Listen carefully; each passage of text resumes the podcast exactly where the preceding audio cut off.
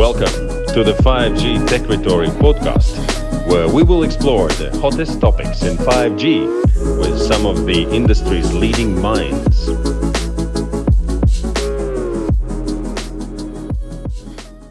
We shall now get back to the present time, which is uh, 5G as a technology, and we will focus now on mission uh, critical networks. Europe has experienced very tremendous uh, challenges in this year, ranging from pandemic, of course, different fires, uh, floods, uh, crime, illegal immigration happening right here, right now, in uh, border of Latvia and Belarus, for example. Um, Tetra networks are now old and they no longer serve all of the needs our first responders need. So it's time to uh, implement new technologies. And in this session, uh, we will also uh, touch upon the issues why some countries are more advanced in uh, integrating new technologies and why some are still lagging behind. The uh, session would be moderated by David Lund, who is the uh, representative of Public Safety Communication Europe, and he's coordinator of Broadway and preparing for BroadNet. All right, with this, uh, David, I'm handing over to you. Okay, thank you very much uh, for the introduction and, and welcome to our um, uh, Mission Critical uh, Networks uh, panel session. Um, welcome, uh, so this afternoon we welcome four, four speakers here, each, each involved in the deployment systems and service development and future innovation in mission critical networks and services. It's important to consider all actors in the mission critical ecosystem.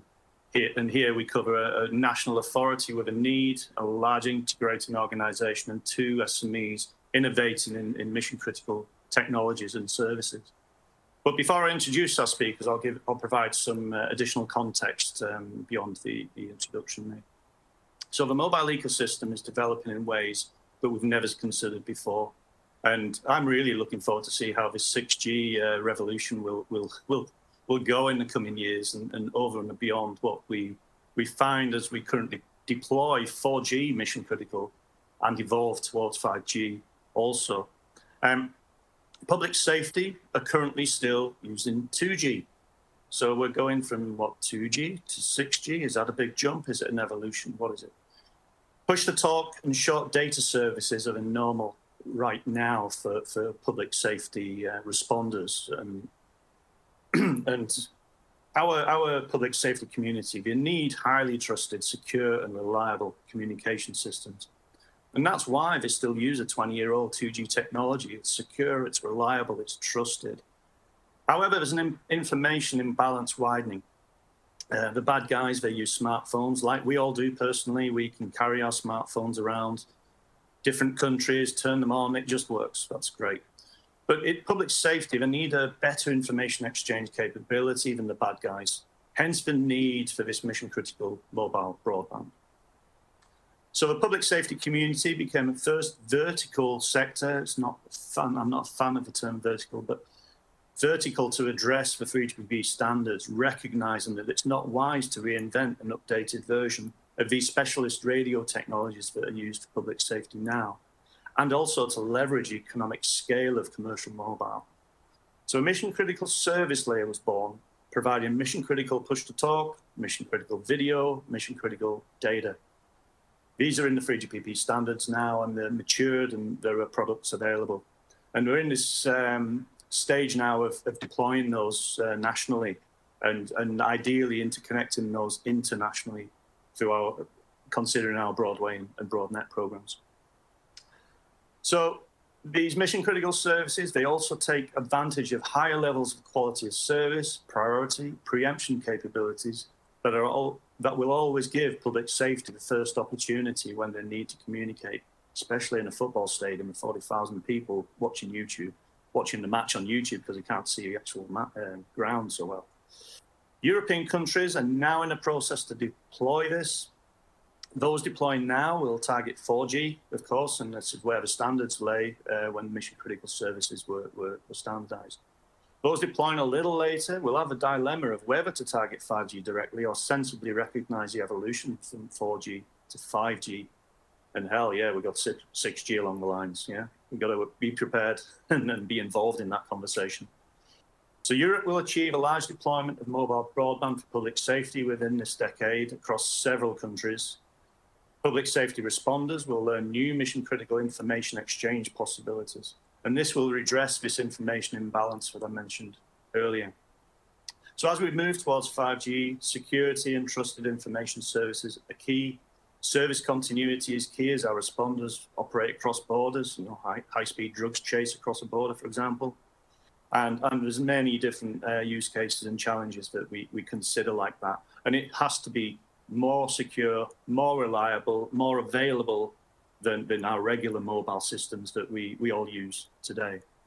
So our four speakers today uh, will, will be across the, the four different uh, um, domains, really. We've got Antti Kauppinen, who's the CTO, uh, who's responsible for the new Virve 2.0 mission critical network to be deployed in Finland. Claudio Becchetti, who's with Leonardo and leads the development of innovative uh, mission critical networks and technologies and services. Then we have two innovative SMEs uh, represented here. Janez Sterle from the Internet Institute in Slovenia continues to innovate in the field of new 5G based systems for public safety. And Oscar Fajardo from Nemergent in Spain, who have pioneered the, the development of mission critical services and applications in, in, in, the recent years through, through many activities um, supporting the standards. So I'll ask each one to present and then I'll hand, handle some questions at the end, including some challenges that I, I will certainly pose. Um, and so therefore I'll, I will hand over now to, to Antti, Antti Kauppinen.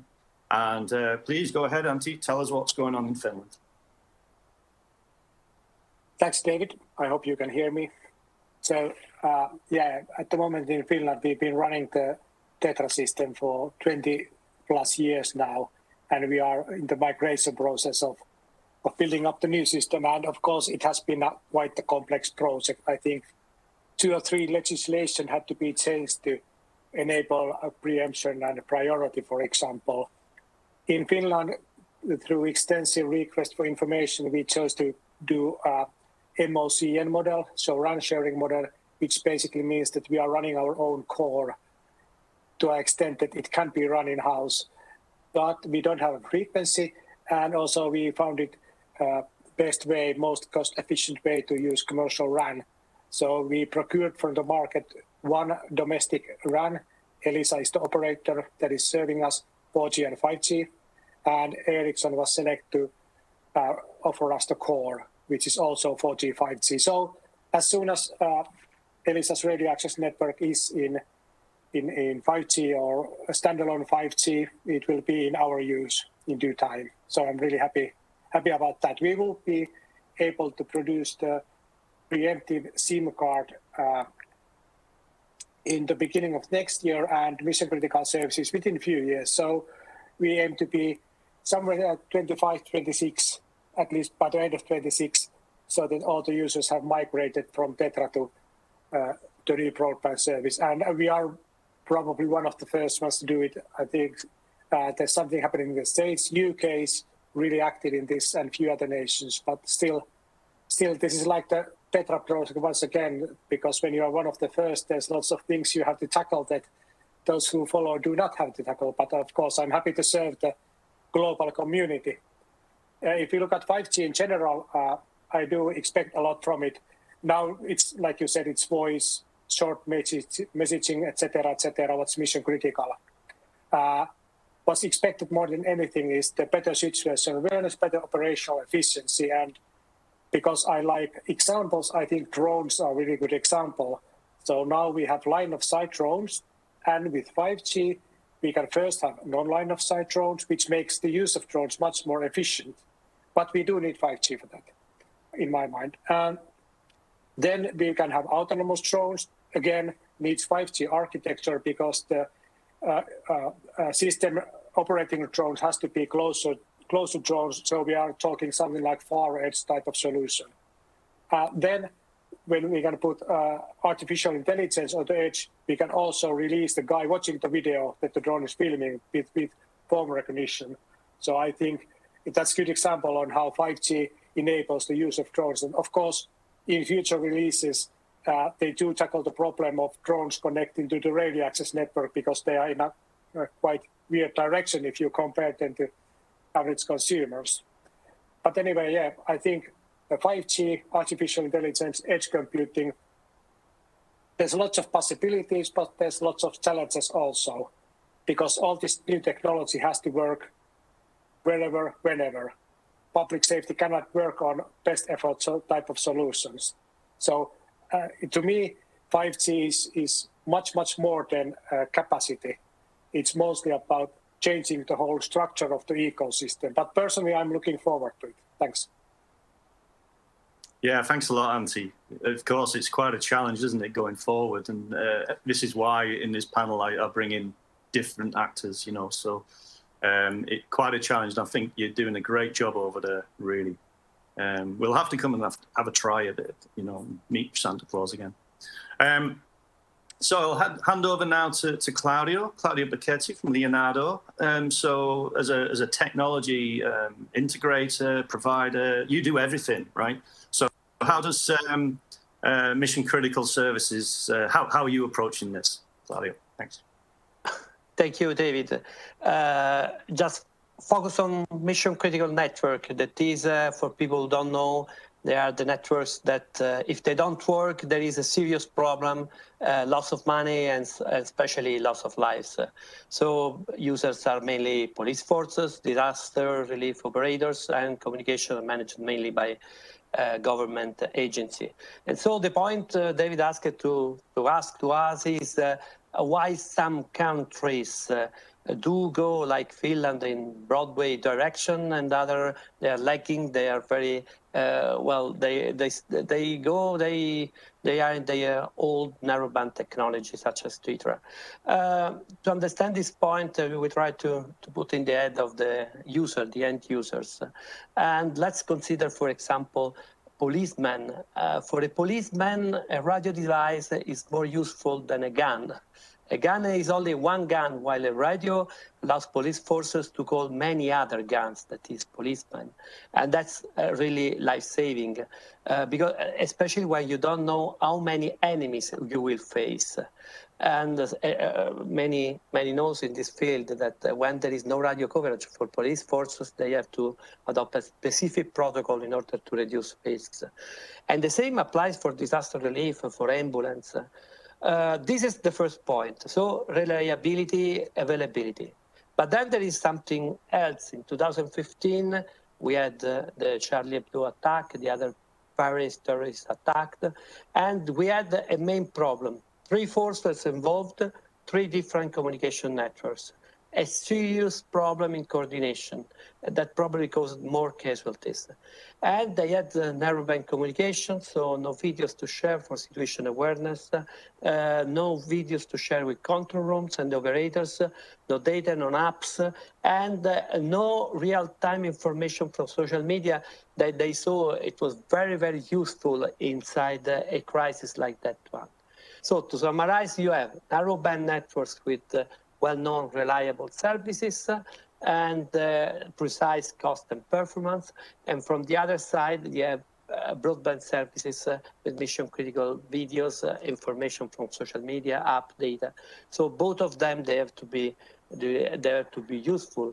Unfortunately, what we see is that the commercial network usually uh, have a problem uh, in the time where the mission critical network have to be used.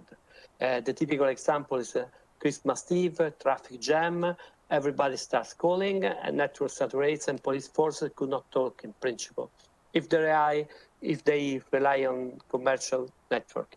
The good news, and this is, for example, Broadway has, uh, has shown it very clearly, is that with mission critical, we can overcome this problem of the uh, uh, of the commercial network operators.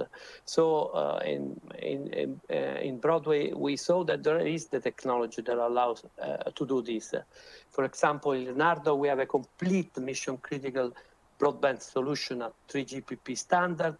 We can guarantee reliability, availability. We can also have seamless integration with narrowband technology. Uh, this means that basically police forces may exchange data and videos and also talk with uh, narrowband terminals. So from a technical point of view, the problem is solved. The bad news, in my opinion, is that uh, commercial operators usually don't want to implement what needed to guarantee reliability and availability. The main point, uh, the, the real main point is that they hardly risk uh, the commercial operator their 99% of their revenues for a 1% of revenues that comes from mission critical. This is a, a core point. And uh, basically, in the view terms, uh, from a business point of view, kids playing with smartphones are more important than police forces in a terrorist attack. So this is a, a very critical point. Um, this gives uh, many problems uh, to the agency. Some have chosen, uh, uh in my opinion, the right approach. I, I, heard about Finland. I mean, my opinion, it's a correct approach. Uh, that is, uh, reliability is overwhelming. We have to guarantee what we had in the past, that is 99.999%. That is five minutes maximum of outage a year. Uh, but there are the other countries that uh, suggest that even 18 days failure a year is sufficient. That's very strange, but some countries do this. Uh, this is to, let's say, to fulfill what uh, the um, mobile network operators want. Um, so the opinion is that we have to find the right, uh, the right balance, and we have to find the right uh, balance between cost versus performance. Um, this is a, a, a, right point. And we have, uh, because every country has different uh, uh, needs, different supporting organization, dif different mission critical infrastructures. Uh, the suggestion uh, is, let's consider a solution that have all the possible organization and technology. Organization means uh, model means uh, mobile network operator involved, mobile virtual network operator involved, uh, core network radio network private, connected with satellite. All the technology and the, uh, all the, let's say, organizational model. Uh, in this way, we can adapt to the specific needs uh, for specific countries. This maybe is the key, is a lesson learned. So the lesson learned is, in our opinion, our transition between legacy and broadband may be very critical and may cost lives. A smooth transition is feasible from a technology point of view, and we may integrate mission critical networks with control rooms, with uh, uh, being, let's say, inside the uh, operation and the way how the operators work. This is the, the lesson learned that we have uh, from these years of uh, in working with, with Mission Critical. Great, Thank, thanks, Claudio. Thanks for the insights from your your viewpoint. Um, now we've seen, of course, um, Leonardo here, who can who can deliver these systems. We've seen the needs um, appreciated by by Antti from Finland, and now I'll hand over to our two um, innovative small companies here because really, um, as we go forward, you know, it's not just about deploying the the um, the systems. Yes, that's very important and very very difficult. But once those systems are, are deployed, we need this continued um, uh, innovation going forward. So I'd like to hand now a slight change of order, I think, of, of what I was anticipating. But if I can hand over now to um, um, Oscar, Oscar from Nemergent um, who's uh, Nemergent have been quite pioneering in, in mission critical services and, and, developing those those key capabilities. Um, Oscar, tell us what you've been doing and, and tell us what you see um, are the challenges for the future in, in, in the way you you approach uh, approach this. Thanks. Thank you, David. So probably my my pitch will be different from a commercial point of view and from an innovation point of view. So in this case, I wanted to focus more on the on the second one, and it is more about which are the the aspects we are missing in 4G networks that we could have in 5G networks for helping the, the deployment and massive development of the, of the mission critical services.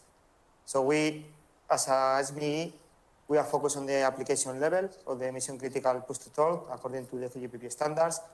You know that in this case, and it is good for us, the service is split in network and applications. It is the CoPELF. So in PMR, everything was together. Now you have applications and networks. And ideally, in some years, we should be able to offer our service to different, different agencies, keeping the traffic isolation needs and the interworking and interconnection uh, capabilities, depending on the different use cases, different scenarios, and so on. Doing that with 4G is not easy because you have a quite integration, hard integration with the networks in order to manage the quality of service, the multicasting capabilities, and even for deploying your service over a mission critical 4G network. So this is not easy right now to offer your service to many different agencies, creating different instances to any of them, uh, unless you make it over the top. But this is not the case because you need mission critical capabilities. So the promise with 5G is more, in our case, oriented to the core capabilities, not to the fancy radio capabilities, ultra low latency, reliability, and so on. But what we need from 5G is the capability to instantiate the service for a small or huge agency and requesting from the network a network slice that covers those capabilities. And for this network slice, we should cover a wide coverage, for example, with a public mobile operator, an enhanced coverage, enhanced capabilities, in a specific infrastructure provided by critical infrastructures, airports, ports, or whatever. So in the future, we want to have the capability to deploy our service, requesting network slices here and there, interworking these network slices to create a converged uh, service capability for the agencies. So let's say it is a bit beyond what we are having right now in 5G, which is more related to the last mile, to the air interface and so on. What we are missing right now is all this capability to make the service tailored to the customers, regardless if the customer is a small agency or a huge agency. So more or less, this is the message I wanted to bring right now, and we can discuss later about, about that. Okay, thanks, Oscar. So, so the challenge from your side is well, the services are built now, but how do we get the services to the right place at the right time as and when they're needed? Yeah. Um, in fact, uh, this leads very well on to, to the next uh, introduction speaker, uh, Janez Sterle, who's um, um, actually developing techniques there for, for deployment of um, um, applications on, on, utilizing the 5G um, core technologies, really. Janez, would you give your, your introduction, please. Yeah, thank you, David. So good afternoon to all from Slovenia. So for sure, I will give a different point of view on this topic from an SME, but actually from a startup, I would say. So for sure, it's my great pleasure, let's say, to start uh, to be uh, with all of you here today on this exciting 5G panel. So as being said, I'm leading a young and development intensive SME located in Slovenia called Internet Institute. But uh, let me give you first a bit of uh, our background because I'm sure you know that majority of audience actually don't know what we're actually doing. So our primary business is in providing 5G-centric solutions and services for various vertical industries such as PPDR, Industry 4.0 ports, and other industrial sectors that actually need highly reliable mission-critical communication systems. So we started our SME as a university spin-out in 2014.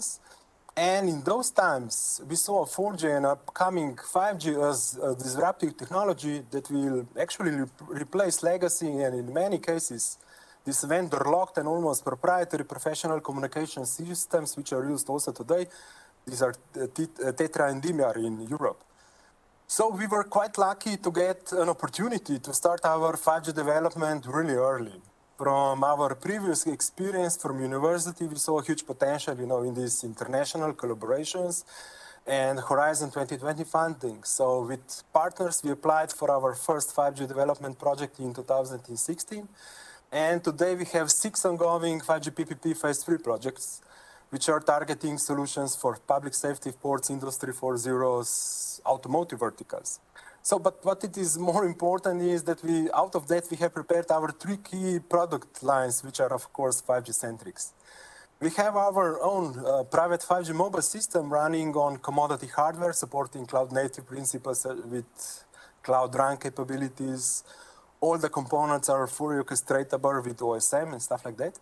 So we have also prepared our own 5G industrial gateway with backend system components operating in 5G non-standalone and standalone mode. And uh, last but not least, we have also a production, in the production, 5G test automation solution, optimized for mobile cloud and fixed environments, support, supporting this testing of the full 5G stack. So if you can imagine, 10 years ago, from a startup perspective, that had to be built uh, in a small startup, that kind of technologies, this was not actually possible. But 5G gives you these the, the capabilities.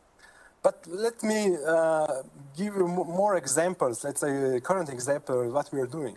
Let's say in the 5G ANA, 5G GASP, and INT5GENT projects, we are extending the capabilities of our portfolio to be even more PPDR centric. What this means? In 5G GAS, we are preparing our solution to support 5G isolated operations.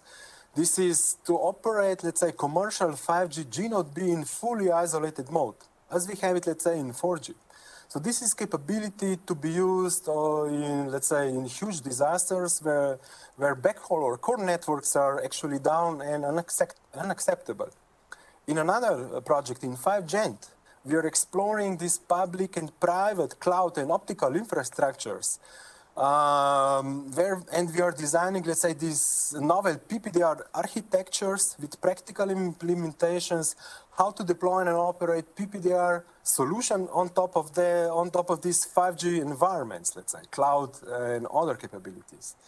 And let's say another example in this 5G ANA project, we are exploring actually all these 5G automotive ecosystem and capabilities such as onboard unit, roadside unit, 5G MEC capabilities, and vehicle to infrastructure or vehicle to X capabilities, which are coming with 5G.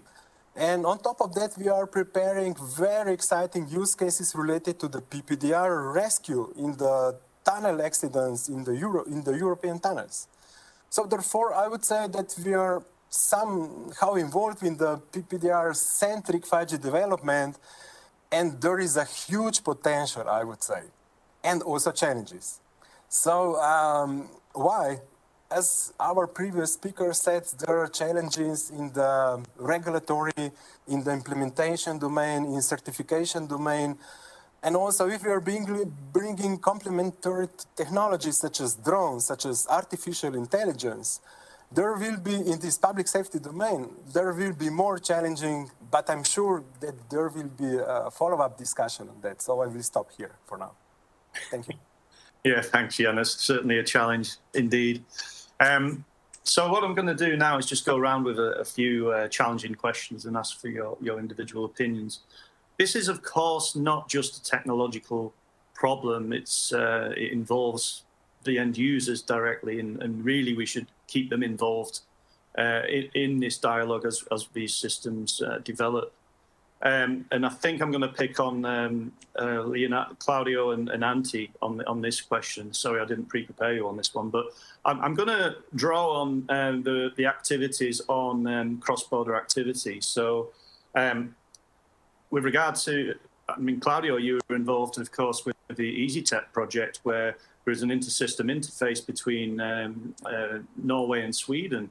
And, and I'm led to believe that the, the challenges were not necessarily entirely technical. They were more about the um, uh, user operations, really, and, and, aligning the operations between the, the, responders in the two countries. How, how do you get on that? Do you, do you, can you comment on, on those details?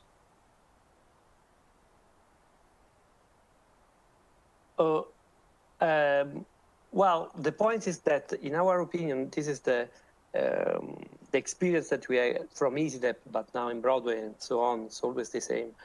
First, uh, the problem is that the interagency uh, relationship and also inter-country relationship. And this is quite complex because every agency has a specific uh, activity. And so well, it's very difficult to make them cooperate. And so we uh, we may consider that uh, at top level we, you have to uh, consider the agreement, then you have uh, to put in common the operation, uh, the operations, the, the procedure, and then the technology. And if you don't uh, do, uh, that's maybe obvious, but if you don't do, uh, let's say, a framework where you put agreements, procedures, and technology, then basically it does not work. You are, you are not able to put together countries and and put together agencies to work together. Uh, this is a, a real point, uh, basically because agency they um, naturally don't have a, a, benefit in working together.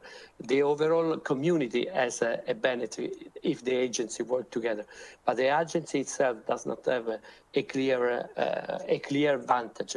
So what we need uh, is a, clear support from the government, uh, uh, from let's say from the top manager of the agency in order to make them work together.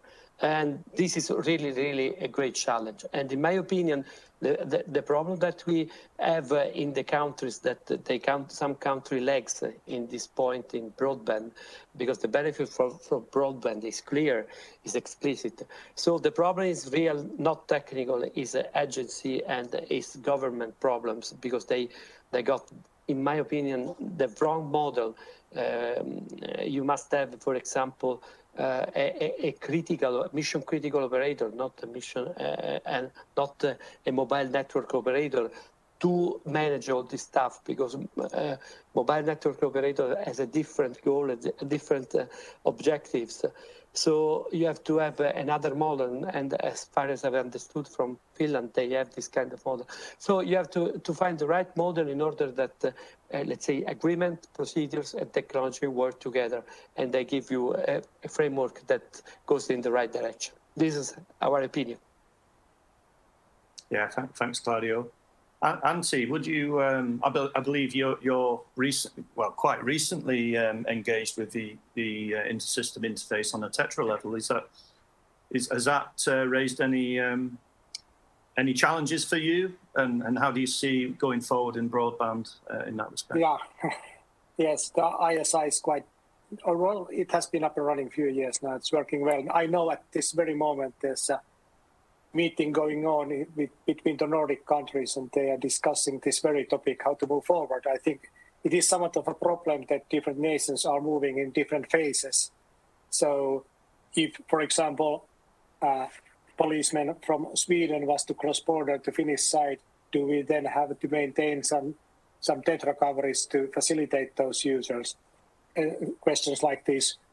But I think what would I'd like to see is some regulatory work from uh, EU level or not regulatory, but somehow perhaps persuade nations to support this type of functionalities. I know that you are active in this in the BroadWay project and what comes after it. But I think even if we had the regulator, regulatory work in place, we still need first uh, collaboration between ministerial. So in Finland, it would be Ministry of Transport and Communications. They would have to seek out those entities from the neighboring country, then regulators would have to agree on something, then the end users, and then us as an operator. So it's really complex, even though the regulatory work was in place. Although that basically only has to be done twice or once. This would be the second time, ISI being the first time. I think what would be important from a rather technical point of view is that all nations only buy 3GPP compliant software so that there are interfaces that can actually connect with each other. Or, for example, if there were to become some sort of uh, pan-European hub for different uh, mission-critical systems, that would not be like country to country, but more like a mesh type of solution to support that. I think the general working process after ISI is in place. So they're used to sharing voice communication and short data messaging. But even in, within Finnish borders, the legislation is unclear how different end user organizations can share the data, the operational data. If you look at the 5G era, there will be lots of video, lots of sensor data. So if there is any difficulties within Finnish organizations, how to share that data, to be able to share that with uh, operators from another nation is going to be quite a legislative struggle, I think, but one that has to be overcome, I think. Thanks. Yeah, thanks, Antti. I, I do, I do feel that challenge. I'll be honest. Yeah, the, the regulatory um, and political challenges are, are, our next steps for sure in, in the BroadNet towards BroadNet, um, um, you know, transitions. Um, so I'd like to just change the, the tack of the questions a little bit now. So, so Oscar, um, how do you see um, the transition 4G to 5G? Of course, for mission critical services uh, are primarily uh, standardized for, for LTE technologies. Do, do you see any issues uh, going forward on the 5G technologies? Do you uh, also see solutions with regard to the interconnect of, of users in different countries? two questions, sorry. yeah, in, in, fact, my, my answer to those two questions are the same. Um, for me, yeah. the, the final answer for all this interworking, interconnection, and everything is the standard-based 3GPP and CX systems. It will be deployed everywhere, in not only at national level, because we already know from current experiences that the nationwide systems are not always useful for every agency because there are regional systems, there are uh, regions that cannot transit so quickly to the, to the next generation of technologies and so on. So you have an umbrella, common umbrella based on standard-based 3GPP systems, uh, MCPTT and generalized MCX. You can build a common playground where you can interconnect to whatever underlying system you have for connectivity. So you can cover 4G networks, you can cover future 5G networks, future 6G networks, but also current TETRA systems, DMR systems, analog, whatever you have. So as Antti mentioned before, you can plug all these systems to a common framework uh, as we are developing in the BroadWay uh, project, you can guarantee somehow that you can evolve and transit from 3G, 4G, 5G, or whatever, and still being interoperable.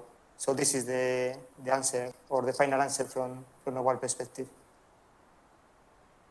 Yeah, thank, thanks, Oscar. Of course, um, quite a challenge as the technology is changing underneath uh, what we're doing as well. And I'm, I'm still particularly, um, I would say, uh, open-minded about what 6G is going to bring us. Um, Janez, um, the innovation challenges, what do you see? I mean, you, you presented some of this um, already, but what do you see going forward from your, your perspective? What do you think are the biggest challenges now going forward? Will you be, will you be um, exploring the 6G world? Uh, for sure. So, um, but before we start, let's say, hyping 6G, we need to give PPDR stakeholders a clear vision how they will migrate from 1G to another one, and what will be the benefit for them. Okay, this is something we have done, let's say, in consumer markets, or we are doing for several. We have done it for several generation. I hope that we can be convincing also for the vertical industries such as PPDR. So why is this so important? From the research and innovation perspective, 5G and this upcoming 6G is something of the most exciting that happened, let's say, in our mobile ecosystem. So as you have seen from our from my previous, let's say, talk. But um, so we will be able to fix everything what we have done wrong in 5G, 4G, 3G, and 2G. But we need to put this into the perspective of the PPDR end users. So 5G or N6G is another unknown they need to put into this complex 4G equation if they, let's say, decide for the deployment. don't forget that we have brought, let's say, a big hype to them and promises about how 4G extensions for the PPDR will solve all the Tetra and DMR issues. Okay, and now even before the real 4G PPDR deployments um, um, that we replace Tetra, we are selling 5G and 6G. But we need to be honest to the PPDR community for the PPDR, for the mission critical part in 5G, there is ongoing, let's say, study, which means there is no specification and standards yet. So there is a study in the release, I think, I hope it will be confirmed, how they, we will migrate from 4G to 5G technologies. Okay, we are in this stage. So this is a really important message. Um, but at the end, in my, in my opinion, because I'm coming from a small European country, we would need a common EU strategy for the deployment of the future PPDR solutions. This means for 4G, for 5G, and also for the 6G. And this should include regulatory framework, certification, testing, deployment models, and other strategies which are really important. And also how we will use this system in cross-border collaboration or when they are coming on site, etc., etc. I think this is the main message before we go to 6G. We need a European strategy for this. Yeah, thanks, Janez. Lots of challenges certainly there. Um, just one final question I, would uh, go around uh, the table. I think primarily to, to, I'll start with Claudio and then then Antti. And this is about the mission critical um, diversity really in the different countries. And the question has come from the from the platform, the 5G 5G territorial platform. Um, and it says, does it does this mean that for mission critical networks there should be different security protocols on a state level? Should it be maintained in the network architecture requirements? Claudio, you, you have uh, the security viewpoint, I know. Please, uh, what's your opinion on, on security differences in countries? Well, security has always been uh, quite a big problem when we, we talk cross-border uh, communications, and maybe 5G may also somehow increase uh, this problem because we are talking about slicing, but then it's an old software solution, and for the core network could be a good problem. Regarding the standards, uh, well, let's say it's a big problem, and as far as I know, well, um, that the, the security of a country is uh, uh, focused, uh, is managed by the country itself. So it will be a quite a big problem in order to uh, to arrive to a, a, security standard at a common level. Um, so in my opinion, this is quite a problem, both at the standard for communication, let's say end to end, and also there is a problem also for security when we go on a 5G uh, network, then it would be other security issues that have to be to be considered. And up to now, uh, we don't have a clear solution, in my opinion. And also, there is also a problem for the networks related to non-trusted, non-trusted vendors. This is a very big problem, non-trusted vendors.